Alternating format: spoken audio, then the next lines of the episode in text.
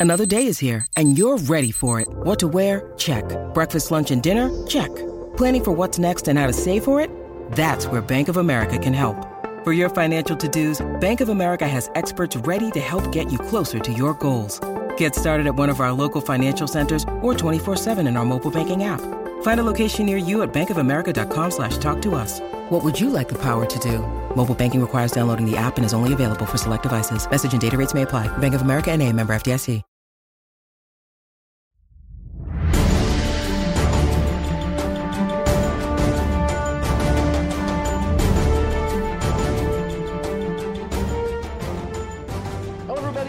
Politi from NJ Advanced Media, and welcome back to another edition of the Rutgers Rant. I'm joined, as always, James Kratch, Keith Sargent, and I love the way I take a week off. I'm floating out a little on a raft uh, on a raft in Maine, and you know what? Apparently, I could have just floated off into oblivion, and you guys wouldn't care. You just you Al Haig me, Sargent. Sargent, I'm in charge now. We don't need Politi anymore. It's great. Just like that, bam, I'm done. I mean, I'm, One one episode off, and I'm done. Well, who invited you back? That, that's my question. How did, how did you get back? I love it. That's a great thing. It's, was, uh, that's what my family was asking too. Whoa, hello. How, how are you guys doing? Kratch, what I miss? Everything good? You have, you have a good time, good summer so far with, you know, camp, getting heating up, fun stuff going on? Yeah, got uh, we got a quarterback controversy since you uh, left. Yeah, I saw that. That is interesting. And you know, this is going to be funny. Like we talked a lot about our, our project tech service and for $5 a month. And, and my, my thought about what that would be would be for the diehards who want to get the information first. But I'm, I was actually in Maine. I was, so I'm unplugged a little bit and I'm learning about stuff that's happening through this tech service. So I, I think, you know, it kind of illustrates just that you don't have to be like some, you know, foaming at the mouth diehard to appreciate what's going on. It was just nice to have, okay, here's something big. There's a quarterback controversy and it's getting texted to me on my phone. So I encourage all you guys to sign up again, use the po- code podcast and, uh, and join us for what is becoming a fun Very- little feature. very quick, Steve. We actually have a special landing spot if you're interested in Oh, subscribing. wow. Okay. Very simple. nj.com slash text. Simple go. as that. That's Head easy. there. head there. Uh, all right, so let's dive right back in because uh, you know I I am kind of uh, I'm, I'm of two minds here with the with the quarterback controversy. Uh, and my first one, as I'm looking at it from thirty thousand feet, is that it's really not a great sign, you know. and I mean that sincerely. Like, if- like if if Carter if McLane Carter can come in, you know, in April, grab this playbook. And already, you know, that, that it's kind of seemed like a dead even heat. That doesn't speak well for you know what's happened with with Art Sitkowski. And I wonder if this is if we're overlooking the bigger picture here in that you know it's not which guy's going to win it. It's that oh boy, we're entering another season where Rutgers doesn't have a Big Ten passer. Is it, is that a big concern, guys? I think so. I, think it's uh, it's a big concern. I mean, this is sort of a pivotal season for Rutgers, and you know, and look, it's kind of difficult to to draw too much because we've only seen so much. Um, what we do know is basically Art was taking all the first team snaps, or basically the first half of training camp. I mean, give or take one or two practices. They had the open, you know, fan appreciation day practice. Carter looked really good at, with the second team offense against the second team defense, and they've started to give him first team reps since then. And we've gotten to a point where they had a second scrimmage last week, which is not open to the media, where it was 50-50 from everything Right, you know, we've been right. told. So now we're in this kind of this time frame. Today we're taping this on Monday the 19th. Ash has announced his starting quarterbacks in his first three years. I think the 21st, Wow. the 22nd, and the 24th. So we're now. This is the week they got a mock game Friday. Because Friday will be a week before the season opener. I would guess that they're going to have. They, I mean, I would assume they're not going to go to a mock game without knowing, without having told someone they're the starting quarterback. I think the big question is, is Ash going to try to play this thing coy and keep UMass guessing up until kickoff? Um, I tend to think not because he was asked on, Thursday, would you play both of them in the UMass game and kind of extend the competition? And he didn't take that opportunity to do the whole, you know, we could do what Yeah, we'll see, yeah. you know, like he didn't try to play the game. So I I, ha- I had it at 52-48. Art would be the starter over Carter. I think it's 50-50. I think Yeah. there's there are arguments to be made on both sides. I think the entire fan base wants Carter because they saw the kid throw a couple of deep passes in the fan appreciation day and they saw Art throwing 18 picks last year. Right. I That's think simple as the, the thing that strikes me odd, and sorry, you, you can answer this, and we talked about this a lot, is that why wouldn't, I guess, you know, why wouldn't they use both quarterbacks against UMass? Why wouldn't they use both quarterbacks against Iowa? It seems to me you really need to have a starting quarterback against Boston College because that's the game the season hinges on. You should beat UMass. You're probably not going to beat Iowa. Give them both a chance. I mean, do you agree with that? Yeah, I mean that's what I think, and I mean who knows what you know Keith Sargent, Steve Politi, or James Kratch knows, right? I mean we're we're just uh, three schmo sports writers. But that being said, I asked Jerry DiNardo, who actually coached uh, football, who's like a respected Big Ten a- analyst, and that's what he says they should do. I mean he Yeah, basically yeah. said that you can't really get a good judge of a quarterback competition, a true one, in training camp because guess what, guys? You're not hitting the quarterback. So when you're not hitting the quarterback, you know, it stands to reason that Art Sitkowski or McLane Carter, for that matter, are are going to be comfortable. You know, they're, they're you know they're they're going to be able to read the defense better. And then what happens to week one? Guess what? All of a sudden, teams start start blitzing, and I kind of ha- imagine that considering the question marks that Rutgers has with this offensive line, teams are going to be sending some pressure. So if if I was Chris Ash, you you know that you know unless something totally wacky happens, Rutgers has so much more talent than UMass. They should win that game going away. I'd use week one as as, as you know a competition. Whoever plays best in week one, and by that I mean you know give Sitkowski the first two series, bring in uh, McLane Carter for series three, and then you know judge it from that.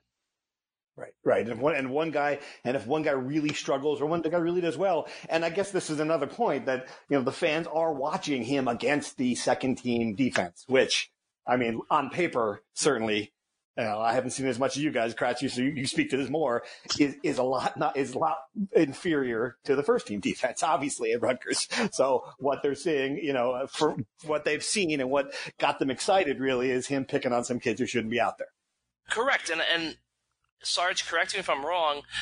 From what we've seen, whether it be the open practice, practice open to the media or the fan appreciation, appreciation day, I don't think we've seen Art lead the second team offense against the second team defense. So, It's interesting. you know, Yeah. for all I know, I mean, if Art's doing that in practice, Art could be throwing the ball all over the place. We know that he had a touchdown dropped on him in the red zone. We were told by a few sources in the scrimmage last week. So it's an incomplete picture that we have.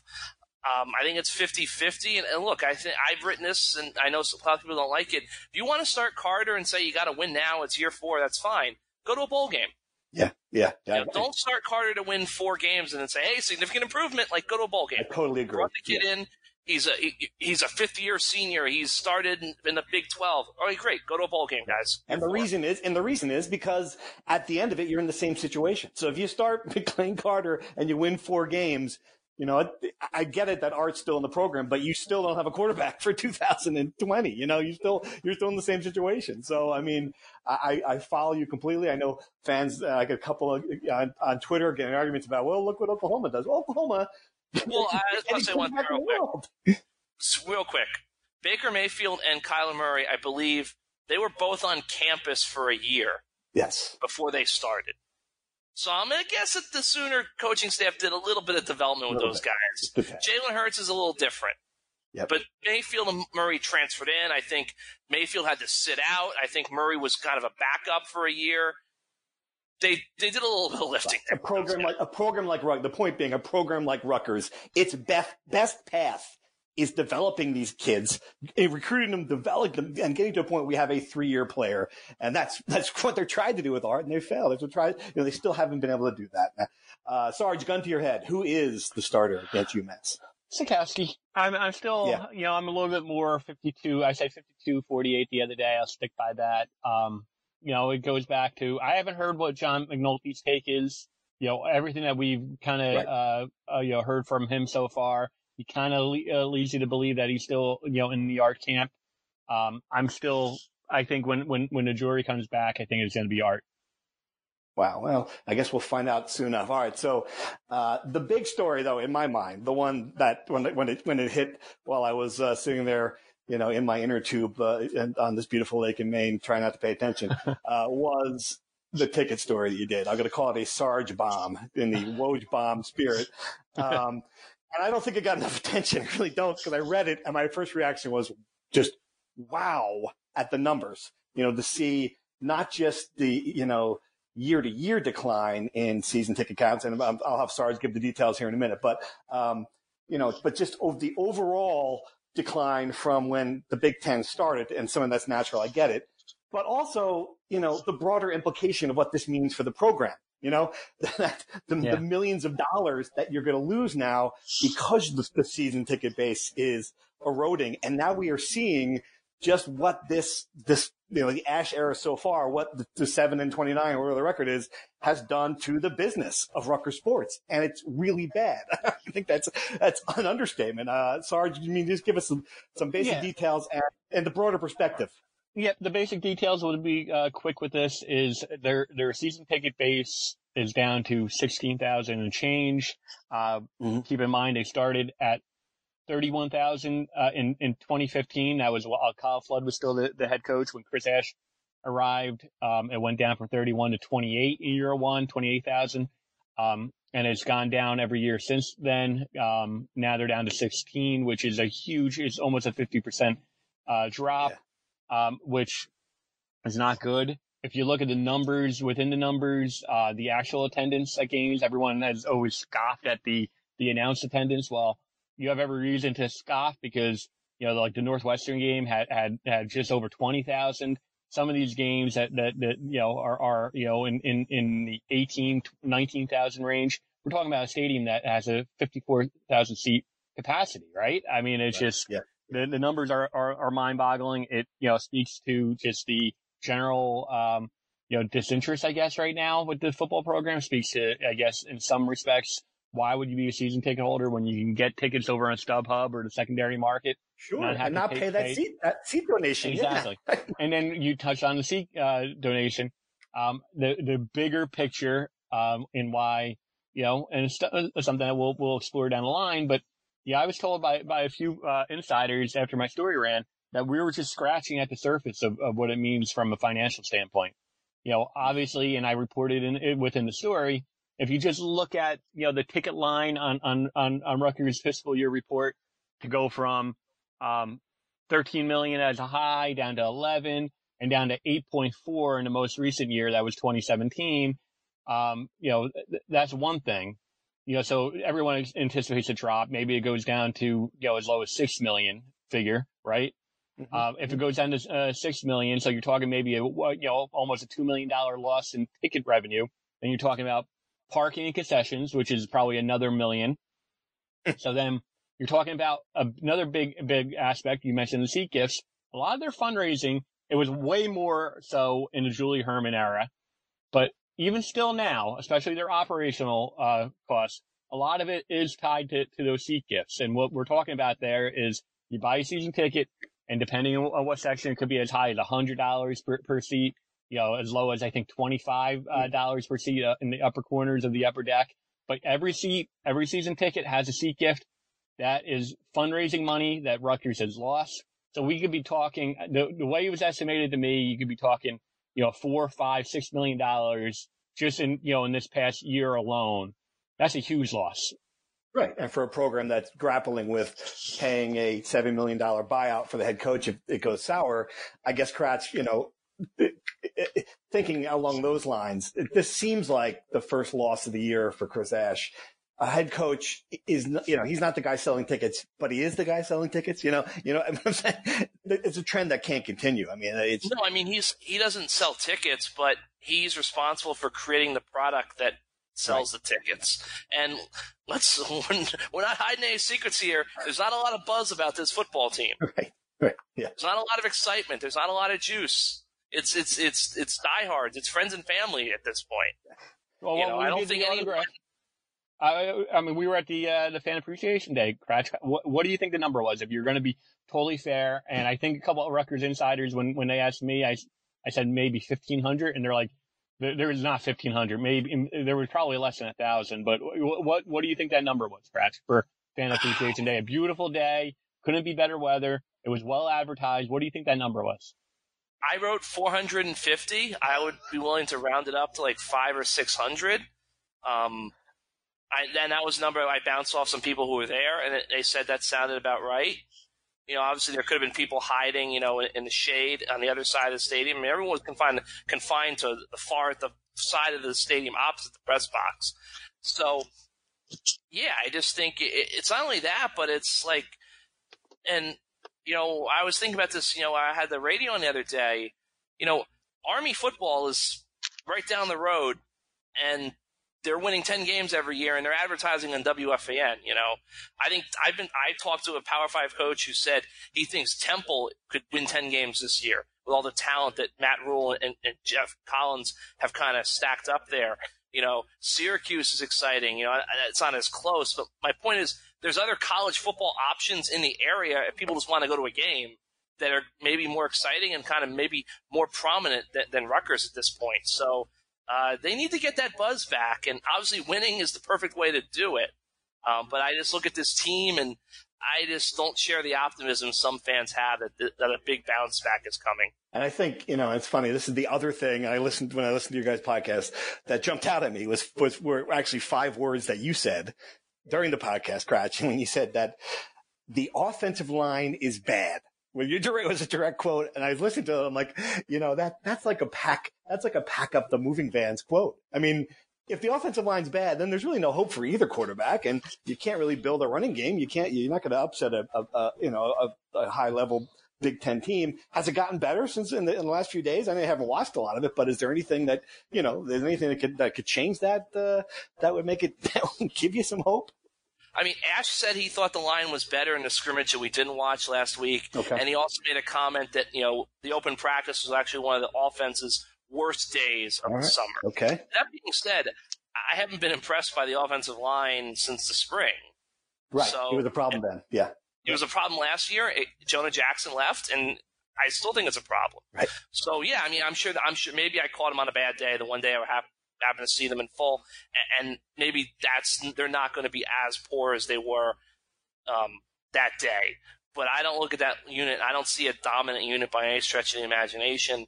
And you're right. The two quarterbacks, they need the protection. And if you want to be this power run game, you got to move bodies up front. And I don't see Rutgers moving by. And they're going to play some big boys, some big time pass rushers this year. Right. Um, some very stout defensive lines. And I just don't see how they're going to really be a dominant team in the trenches, which is what you need to be in the Big Ten. So let me just add one thing about the offensive line eh, with with regards to to I think there's a feeling inside the program that Raiqwon O'Neal, even though he's a first year starter in the Big Ten, there's a feeling inside the program that he's going to be pretty good over in the right side of, of, of, the offensive line, there's not that same feeling with Kamal Seymour. Even though he started two years, he's heading into his third year. There's not that same confidence level. Um, I think you know we've seen what he is on, on the football field. He's ha- had his struggles the last couple of years. The point I'm trying to make is what are the two differences between the two quarterbacks? One is lefty, one is righty. So if McLane wow. Carter was wow. to start, yeah, uh, Kamal Seymour would be protecting his blind side. Kratch, I'm I, I'm just curious. So you think that will play in you know in any way in the quarterback decision? The fact that you know maybe there's a weaker offensive lineman protecting the, the blind side of a lefty quarterback. It could, although, you know, from my time in the NFL, I think nowadays a lot of coaches, we kind of think of left tackle being the premier spot and right tackle being, you know, the not as premier spot because most quarterbacks are right handed. But nowadays, you know, you have elite pass rushers on both sides. So, and both guys, so I don't really know if the blind side is, is as big of a factor in today's game as it maybe was 10, 15 years ago. I certainly don't think it's necessarily a big enough factor that you're going to decide who's going to play quarterback because I would think that the quarterbacks on their own merit would determine who you're picking or if you're going to play both of them because it's that close. I don't think they're going to get that granular with uh with this decision. But hey, I think you have to consider it because you have to flip the whole scheme. You know, if you have a, a left-handed quarterback, and obviously right. you're going to have a different you know blindside protector. Um, I think it's something you have to they have to talk about, but I don't think it's necessarily going to be the deal breaker for Carter either way. Yeah, it's more than. Remember, it's more than just the more than just the blocking. It's everything. It's a great point. It's just, and this is one more thing to think about with an offense that already has so much uncertainty. So that's a great point, Sarge. All right, I thought we would have some fun here. Uh, we're getting close to the season now. People, you know, are focused in on Rutgers and what Rutgers is doing, and I certainly understand that. But this would, I thought this would be a good opportunity for us to uh, look at the schedule and go go team by team, break it down. Next week, just to tease you, uh, loyal listeners, we will do our Mike and the Mad Dog. That's a win, Mike. That's a win. That's a win uh, through the schedule. Uh, but for before we get to that, I thought it would be a good idea to go through each team and give us a little uh, something that's going on this summer, some facts about the team in little 30 seconds uh, or less intervals. So let's do it, guys. All right. We're going to start with uh, you, Kratch, UMass, go. So they have a three man quarterback battle. Two of them are New Jersey guys. Lawrenceville's Randall West, who I named Star Ledger Prep Player of the Year in 2012. Dating yourself. yes, dating myself. Paramus Catholic's Andrew Brito, who was at a uh, won a state title at PC in his only year as a starter, I believe, as a senior, was at a junior college in California last year, transferred into UMass. He's in the mix. Michael Curtis is the incumbent starter. Um, he's also in that mix. He started for UMass a couple games last year. They had a really good offense last year. Andy Isabel was a second round pick, you know, one of the best. Uh, all American wide receiver there, but they also gave up a lot of points, and that's why I come to my second little factoid. They've lost every road opener they've played since they joined F- the FBS level. Wow.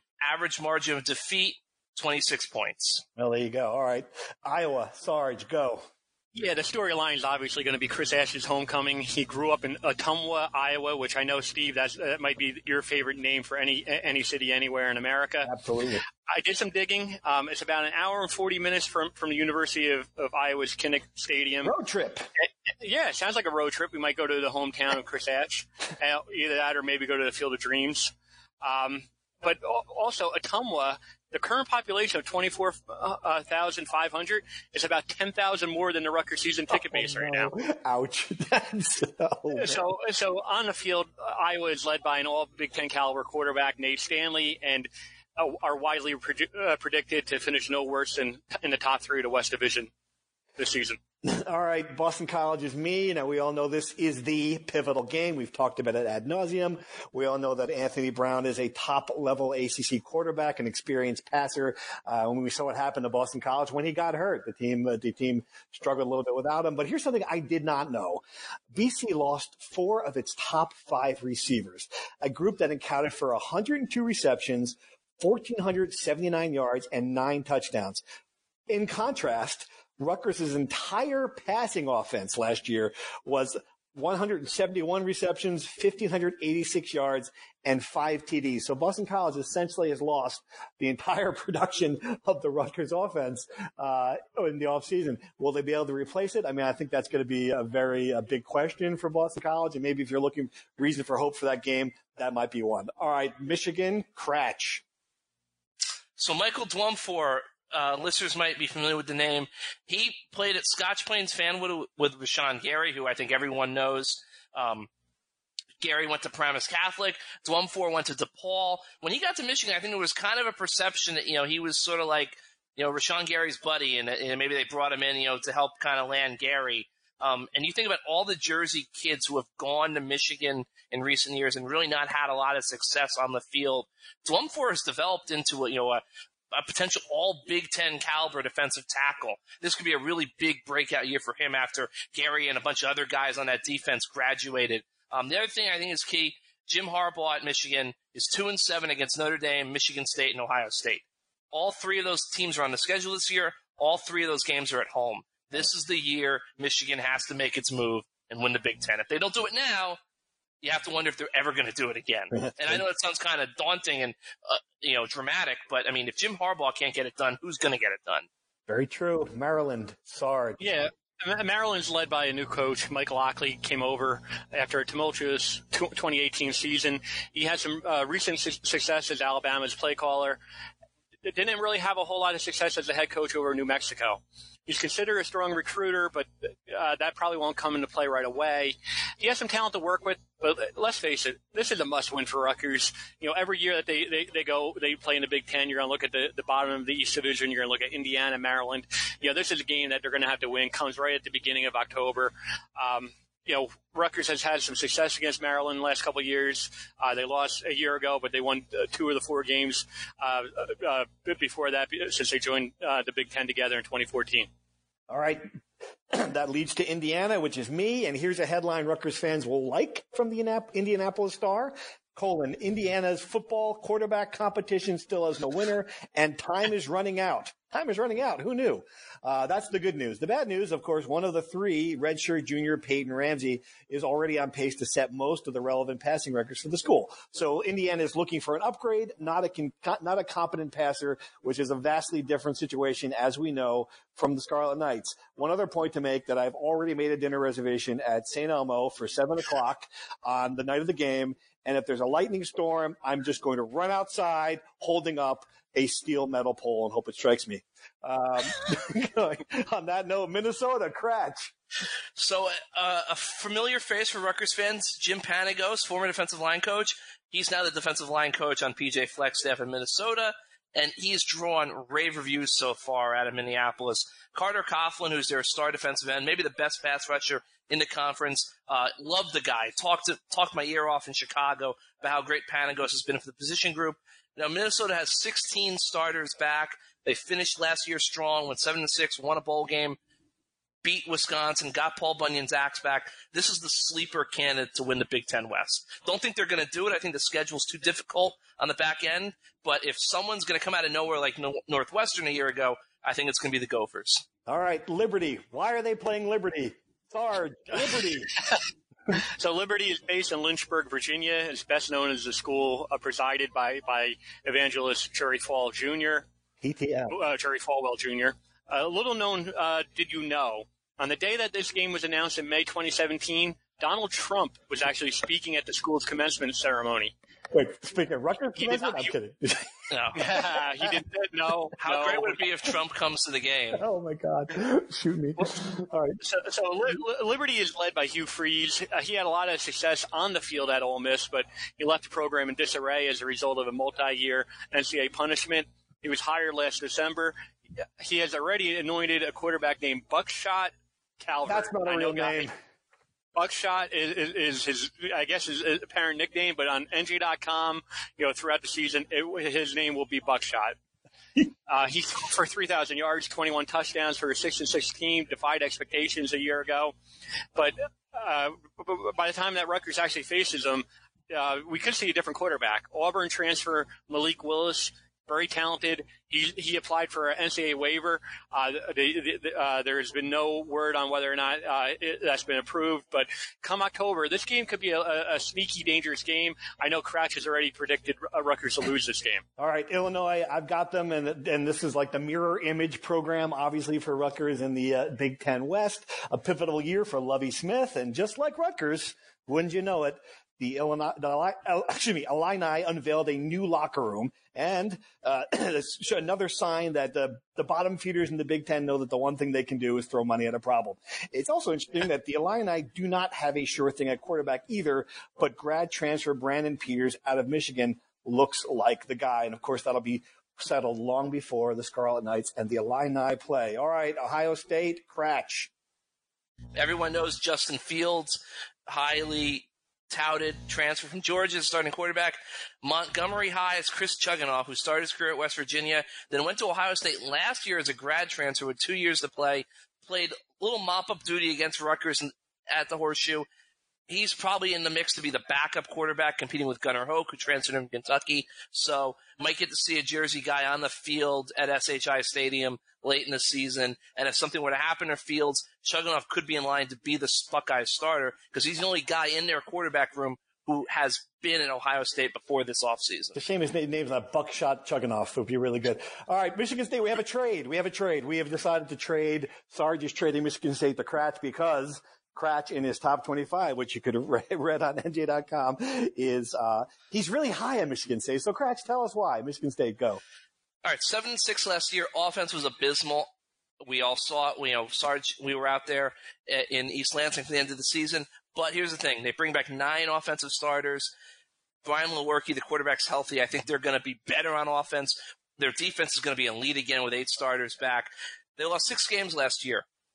Three of those losses were by a field goal or less. The other three losses were one score games in the fourth quarter. I just think that this is a team that's going to bounce back in a big way.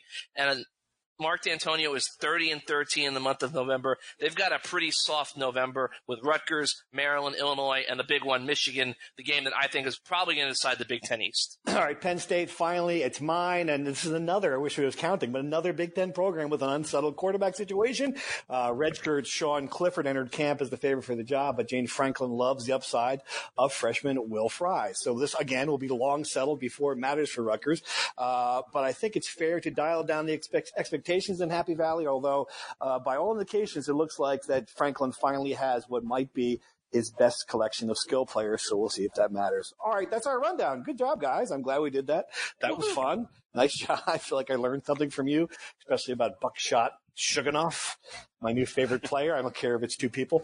Uh, all right, let's uh, let's go straight into re- straight into reader mail, and uh, you know uh, we do this every week. It's become a new feature. We really enjoy it. This is we're getting questions now from anyone who's involved in our Rutgers Insider program. Uh, you text us uh, the day of the podcast, and we'll do our best to answer them. And we got about ten this week that were excellent questions. So uh, I'm going to dive right in and, uh, you know, let you guys see what you think. But uh, the first one, I think we're going to get this question a lot, so we might as well address it right now.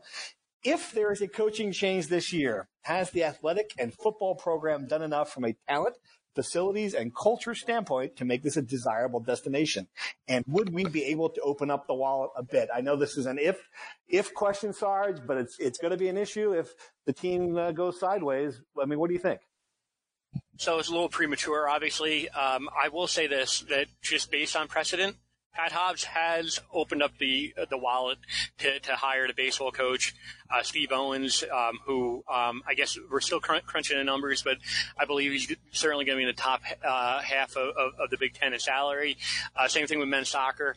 Um, he he has been willing to, to, to spend on, on coaching staffs. As far as it being a desirable job, I, I will say this, okay? There has been some past success, certainly in the mid 2000s, of, of, of, of Rutgers turning the corner, being a perennial bowl team. Are they ever going to win the Big Ten East? Um, other people can, can can argue that, uh, but at, at Rutgers, I, I, I think there's there's a certainly a measurement where you can actually go to bowls every year, and the fan base, for the most part, will be happy with that. And I think that's attainable. I think that's one of the reasons why it, could be a desirable job just from you know the outside looking in. And I'll say the, the third thing is Pat Hobbs has, has proven to be loyal a lot of the entire fan base was looking to, to fire uh, for Rutgers to fire Chris Ash a year ago. Pat Hobbs said he this is my guy. He didn't rush the judgment. Some people you know still question that move, but from a just a sheer coaching, you know, outside perspective within the coaching fraternity, I'm sure that's going to be perceived as a as a good thing. Kratch, anything to add? I just think that you got to be worried if you get to this point, if that's the situation, you know, this whole idea of, oh, you're just going to go spend big bucks and, and get a coach that's worth, you know, whatever you're going to pay. I just think if you look at the, the top 25, the top 30 coaching salaries in college football, you know, forget about, you know, the guy that the Harbaugh is, the, you know, the guys, the top, you know, Saban, Dabo and all that. It's a lot of coaches who, built a program, had success, had interest from outside schools, and then their school kind of scrounge up the money, you know, with all the energy and support that the winning has brought to kind of pay them and keep them happy and keep them in place. I just think it's a better route to get a guy like Jeff Brohm and then be able to pay him what you need to pay him to keep him when Louisville comes knocking two or three years in, rather than to say, okay, we're just going to go spend four million dollars a year because I think at that point you end up you're going to end up just overpaying to get some guy who maybe isn't the best fit or maybe isn't worth that amount of money. I will say just just one last point. I will say it's going to be if it does happen, it's going to be a fascinating few weeks uh, in Piscataway and New Brunswick for that matter because they've never had Rutgers. This is Rutgers is hello, welcome to big you know big time athletics when you're writing a check for what will be about ten million dollars, sorry unless I'm wrong, seven and a half million for Ash plus the coaching staff, and then coming back and writing a check for $12 million or committing $12 million to your next coach or more, it's going to be fascinating. All right, next question. Uh, John McNulty was given a pass. How, how ironic last year because of the goodwill he earned from his first stint at Rutgers. Uh, besides being multiple, what offensive system do you truly see them running? Given the strength being three to four Big Ten quality running backs, not as much depth as tight ends as you'd like to see, and still a bunch of wide receivers still improving. And this is a, this is a really fascinating one, guys, because I love uh, just kind of the story. out of the summer that all right, well now we're going to be more spread style again, and it's just like just a constant shift in philosophies, and it's really a valid a valid point. I mean, what what is the system going to be? Is there going to be a system? Uh, what do you think? Yeah, I mean, I think it's going to be a spread, and by, by, by, that, I think there's there's a lot of different versions of a of a spread. I think you know most most fans are familiar with the RPO stuff, the gun run, where the quarterback is faking to the to, to the to the um, to the running back and has a, has an option of running the ball. There will be some of that. We've seen that. I'm not divulging any secrets. We've seen it on, on the Big right. Ten Network. We've seen it, you know, on, on social media. There will be some of that. But I think more. Uh, I think they're not going to be reinventing the wheel. If it is Sitkowski who wins the job, and I got news for people. McLane Carter is more of a pro uh, pro style you know pocket uh, quarterback than, than he is a dual threat. So I, I think they're going to try to take advantage of, of both of those guys and, and and make keep them as pocket quarterbacks. Chris Ash has talked about that Sitkowski has a little bit more mobility than people realize. Maybe he could run the ball a little bit more, but they're going to rely on the strength. The, the strength are, are those two running backs, Isaiah Pacheco and Raheem Blackshear the offense is going to go through those two guys. They're going to run the ball. John McNulty uh, had his, uh, you know, had his druthers. He'd probably be running the ball. 60% of the time, as long as it was effective. I think that's going to be the bread and butter. They're going to run a spread. I think they're going to rely on those Kratch your thoughts is, do we, do we have an offensive identity finally this year, or are we still just make, you know, throwing things against the dartboard to see if it, if it works? I don't know if they have an offensive identity, but I think Sarge hit on all the kind of salient points. I think it's going to be a pro style, but it's going to be a little more spread yeah. out. I think the as the question mentioned, you know, the la- the la- I think the blocking at tight end is going to probably leave a lot to be desired. I think you've got some guys with some potential. Um, Peniston's still injured. Who knows when he's going to be on the field? But I just don't know if uh, Lewis and Alaimo are, are ready to be big time, you know, body movers at this point in their careers. So, um, I think you might see Brandon Myers, the walk on H back, kind of fill that lead blocker role a little bit. But I think last year they were able to kind of pack it in a little bit more. I'm not saying that they got great blocking the tight ends, but they maybe had a little bit more. I think this year they're going to try to have to spread people out a little bit and try to find angles and creases with the run all game. Right, and then to, to, wrap it up, we had five questions, five different questions, all different topics about how you get more people to games. And I think this all comes back to your story, Sarge. People are still talking about it. Uh, you know, we had one question, one read, one of the, the, readers were wondering about just the length of games. If the if the national trend, the fact that that is keeping people away, because I mean, let's face it, you're looking at a four hour experience and sometimes in these Big Ten games. Uh, someone wanted to know if you could compare and contrast the amenities from different stadiums that compared to, to Rutgers, where there's a sense that, you know, you're getting a better fan experience in Iowa or Nebraska. And I will say that for some of those newer stadiums, you're absolutely right. I mean, I haven't seen them all. I haven't sit, I, I don't sit in the stands, but certainly, you know, it's a better, you can just see in Nebraska or, or certainly Ohio State, some of the bigger stadiums that, that you get more stuff. Uh, and finally, someone else wanted to know how you get students to come to the games. And I think this is, you know, a troubling question because at one, at one point, student attendance was really bad it got really good when the team got good and it was part of the culture. If it starts slipping the other way, well, that's just another element of what you're losing that doesn't factor into what we're already, talking about uh, season tickets being down. So I'm going to open it up to you guys just talk in general about getting people to the games. Is there something that Rutgers can do other than winning that it's not doing? Yeah, I will say one thing with regards to the students. Um, you know, I, I, think it was a probably a, a, fan from Penn State after my ticket story came out noted that Penn State actually has sold out more sold more student tickets. I think they're well over uh, seventeen thousand oh. than Rutgers has in a season ticket wow. base. And uh, you know, I, I, think that fan was trolling, but I'm not uh, pointing that out as a troll. I'm pointing that out as that speaks to the future. You know, that speaks to the reason why Penn State is able to recruit and, and to sell its program is because they, you know, not only do they sell out you know, 100,000 seat, seats now, but, you know, they, you know, they're poised for, for, for future growth when it comes to, you know, future fans and, you know, their popularity. Um, you know, that is an issue to your point as far as, um, I think I've been to most of the Big Ten stadiums. Know, I don't know. I mean, I, I think you know, really it boils down to the product on the field. One in eleven, I think, is the biggest you know reason for for for their struggles. Um, you know, and and even you know two years ago when they had a little bit of success. They won some Big Ten games, four and eight. I don't know if that was enough uh, for, for, for fans to all of a sudden start buying in and, and coming out in droves. I think when you know when when they start winning on the field, I think you know the, the attendance will improve. do you have any easy answers to this one, or is it, is it just a matter of wins and losses? I think wins losses plays a big role in it. Obviously, I, I think kick. I mean, like as a media member, I love noon kickoffs, yeah. but I understand why fans don't like them. Uh, I think one thing I, I, think Rutgers probably could be a little bit more like. For instance, I was I was talking with someone uh, inside Rutgers who said, you know, you know, fans at Rutgers complain about parking, but Rutgers probably has like more like by the stadium parking than most schools in the Big Ten.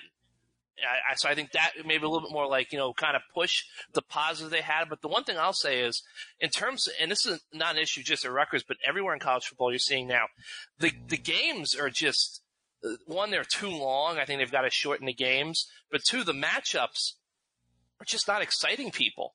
You know, I look at this schedule this year, like UMass, okay, maybe there'll be a little bit of, but there's not a lot of buzz, you know, but at least UMass is a, is a team in the Northeast that might travel well. You know, I think Monmouth next year, you're going to have a little bit of juice.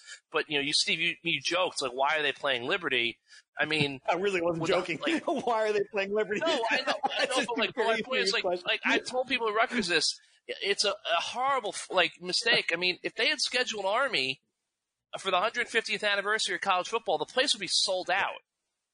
And people would be excited. And yeah, Army probably would come in and win, but you know, that's, that's life at this point. You know, I, I think that's one of the big things going forward is if you're going to have three non-conference games, you know, one of them is going to be a power five team. I think you got to try your best to keep the power five matchups. And, and Rutgers is doing this under Ash and Hobbs. Keep that confined to Temple. I mean, Temple's not a power five, but, you know, Temple, Boston College, Syracuse, you know, get Army and Navy back on the schedule. You know, try to play Monmouth. You know, try to play Delaware. You know, maybe schedule Villanova. You know, and, and if you if you're going to have to go out and get sort of a, a, group of five buy game, you know, try to get someone that has a little bit of juice. Um, because I just think it's asking a lot to ask folks to kind of trudge out to Liberty in, in late October if the team's not doing mm-hmm. well. But if they're playing Army, you know, and you're a little creative and you tell Army, hey, we'll send a couple of buses up and bring as many of the cadets as you can. Uh, it, suddenly it becomes exciting. I think uh, two, two, more two more points. I think there is a supply demand problem. The, the, fact they expanded the stadium, there's just so many tickets available that why would you possibly get? We talked about it earlier. Why would you get season tickets? You know, and the second one is, and it comes back to a very basic thing, guys. And I've heard this from a ton of fans. You want to feel hope. You want to feel like, all right, you know, it's, it's a new Saturday. It's exciting. I'm going, I'm, I'm packing up my car. I've got my tailgate. I'm going to go there. I want, I want to feel like I'm going to be able to watch something. It, it to be exciting. That'll be good. They might not win, but we'll be in the game. And I think Rutgers has lost a lot of that over the last three, four, five years where, you know, people are just going into this season with a sense of dread. And that, that makes it very hard to drag yourself to, to seven football games. So I think that's a big factor in it. Uh, all right, guys, what else we got? Steve, Steve you, know, you could have given us that, that hope speech in like the Morgan Freeman Shawshank. uh, I mean, that would be great if you could have done that. in a place called Hope. You do it that way? A little date myself here with some politics. No? I, I, will say this, and this might be a little bit too big picture, but uh, yeah, with regards, is it possible, Steve, and y'all, and and is it possible that the Rutgers fan base is 25,000. I know, you know, they have this, you know, 52,000 seat stadium, um, you know, and, and, you know, when they were in, in their heyday, they were well over 40,000 and there was a so-called, um, you know, wait, waiting list for season tickets. But you look at stories from the 1960s, you know, 1970s when, when they were pretty good, they were generating 25,000 fans. I mean, you look at like the attendance back then, you, you look at it now. I know, uh, you know, Rutgers officials like to point out 500,000 living alumni, but is it possible that uh, their fan base is at a 25,000 fan, fan base, and when they're good, maybe they get up to 35, 40,000. But right now, you know, is it just possible that their fan base is 25,000? entirely possible. I think it could be lower than that. That the die-hard consumer fan base is about what you're seeing now for season tickets and the fact that team got good and went to the Big Ten and a lot of casual football fans bought tickets and they've been turned away by what's happened the last few years, and you can't blame them. I think that, I think that's part of it. So when, if you if you don't have to do the math here to fill that stadium, you need, you know, you need those fifteen thousand diehards, and then you need to double that, and you need like fifteen thousand other people who are just kind of coming along. They're new fans, they're excited, they're okay. Let's try to buy some tickets, and if you get fifteen thousand students, all right, well, you got a good crowd. You know, and right now they don't, they're not getting the casual fans. They're losing a lot of their core base, and the student attendance is down. And that's three strikes. You know, I mean, that's that's what we're seeing on Saturdays. Um, all right. So, anybody, any other points to make, guys, before we before we sign off? You're good. I'm I think it's a good. good show. This is uh this is like the penultimate. Next week, I think we're going to have a lot of answers. We're going to have most of the answers to our questions. We will do our predictions and previews, which I know people are just you know losing sleep over. You know how many games James Kratch is going to pick them to win this year, uh, and we'll have a really big show before you know our last week before the season opener. Signing off from the Rutgers rant, Steve Politi, Keith Sargent, James Kratch. Thank you so much for listening.